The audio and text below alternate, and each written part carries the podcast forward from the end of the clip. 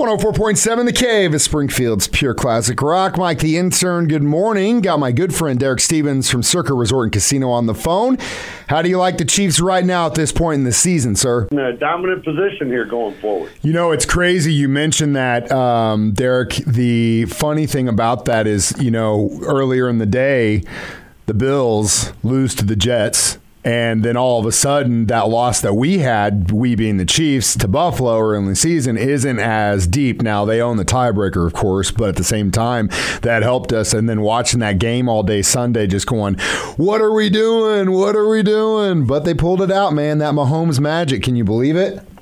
Yeah, I mean, unbelievable. What, what, a, what a crazy game. Uh, I mean, to be honest, the fact that, uh, Vrabel kept uh, kept them in the game with uh, no offense, no quarterback was kind of amazing. But uh, but yeah, played out great. It did. Um, you know, I saw a, co- a, quote the other day about um, you know kids growing up now watching Mahomes do what he does um, and being sad that they weren't alive when Michael Jordan was doing that stuff. And I was, and I remember it. I mean, being that was the thing. I mean, him and Bird and Johnson, um, just watching what those guys do made that sport so amazing in the late '80s and early '90s. And uh, I'm telling you right now, um, if you want to be a part of something that's literally going to be in the history books for the rest of your life life. Pay attention to what Patrick Mahomes does every week, hands down. Yeah, that's right. That's right. So, what do you think about uh, that uh, guy who sells uh, furniture down in Texas winning off uh, a lot of money this past week? Yeah, I, I know Mack pretty well. Uh, he uh, he did pretty well. Um, you know, off the record, I mean, he he would have made a lot of money if if the Astros would have lost. Uh, but uh, but it's a hell of a good PR and media story. You know, he's gonna he's gonna get seventy five million dollars. Um, but what a lot of people didn't really understand, they're all saying, "Well, why didn't he hedge? He should have hedged." They don't really understand. His bets were the hedge because he was hedging the furniture business. You yep. know? Yep. 110%. And and that in itself is it's kind of how those, you know, win a billion dollar drawing, unlock the key safe. It's it's essentially all an insurance payoff at the end of the day because that's how he did it. And smart, smart business guy, you know what I mean? And it worked out for him big time. Um, of course, I've got Derek Stevens from Circa Resort and Casino on the phone with me this morning.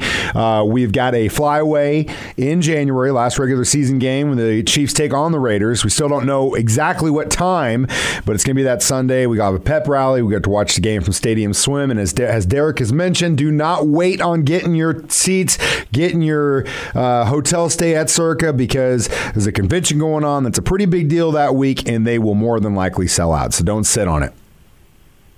You're absolutely right. And I'll tell you what, when you look at this schedule after what happened uh, last week, boy, this this uh, this Week 18 game is going to be something for the Chiefs. I mean, it's going to clearly impact it's going to clearly impact the playoff schedule. Uh, Chiefs are in a great, great position here right now. But that's going to be a really, really key game this last game of the season. And they've got a they've got a lot of tough uh, tough hombres coming up. We got to go back out to L.A. face the Chargers. We got the Rams at home. We got to go to Cincinnati and face the Bengals. I'm not really too concerned about Denver or Houston. Seattle, they've had a pretty good season. How about their rookie running back Walker? Man, he's killing it right now.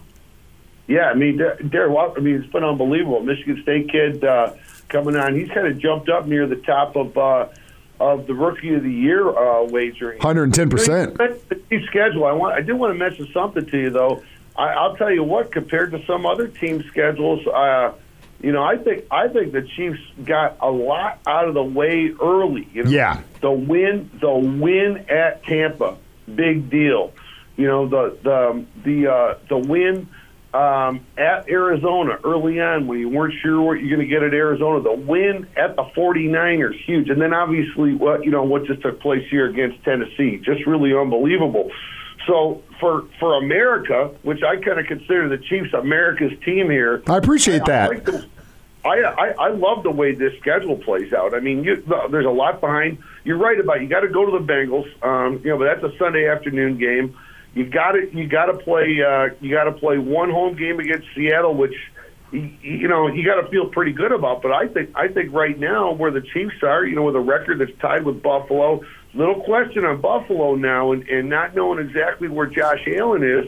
You know, you're you're looking at a potential run, a potential run to the number one overall, number one seed. You're absolutely right. And the Bills, speaking of which, face off with the Vikings uh, this weekend. And Vikings D has been pretty damn good so far this season. So if they and Josh Allen day to day, if you're fa- following fantasy football, um, but he, yeah, it, if if they don't start him, where they got Case Keenum coming in behind him, is that who is that who gets the start? So. I, you know, it, it, that's not that didn't bode too well for the Bills, um, and uh, we'll see what happens. Buffalo, but the Buffalo schedule is the opposite of the Chiefs. I mean, it's tough. Like you said, Vikings this weekend. You got to they got to go to New England. They got another game against the Jets. They got to play the Dolphins. They got to go to the Bengals, and they and they finish up their last game of the season back with New England. So, so I think you know on a schedule basis, the Chiefs are in a much better position. You know, as we go into week nine, into week ten here. You're absolutely right. And the other thing I'll leave with you with is, can you believe that the New York Jets are in that group of guys right now? That just blows my mind. Blows my mind. But they're having a hell of a season. Hell of a season. They're, heck, they're having one heck of a season, and you know, after you know there's a lot of thought after Breece Hall went down. You know, they thought there'd be be a lot of struggles, but uh, but so far they've been they've been hanging in there. So we'll we'll see. I mean, now, now the Jets got a little bit of a tough schedule going forward uh, as well because they got a, they got a lot of road games. They got to they got to go to Minnesota. They got to go to New England. They have to go to Seattle. They have they got to go. You know, to Buffalo, they got to go at Miami. So, so they've got they've got a tough a tough road ahead of them. But uh, but yeah, the way this the way this AFC is playing out, boy, I, I couldn't be more excited. Me too, man. And that's what this is all about, Derek. We're to come see you again this January. Chiefs Raiders in Las Vegas, Circa Resort and Casino. Get your room right now. Use the special code Chiefs20 online 1047thecave.com. Derek, have a great weekend, and I will talk to you next Thursday, sir.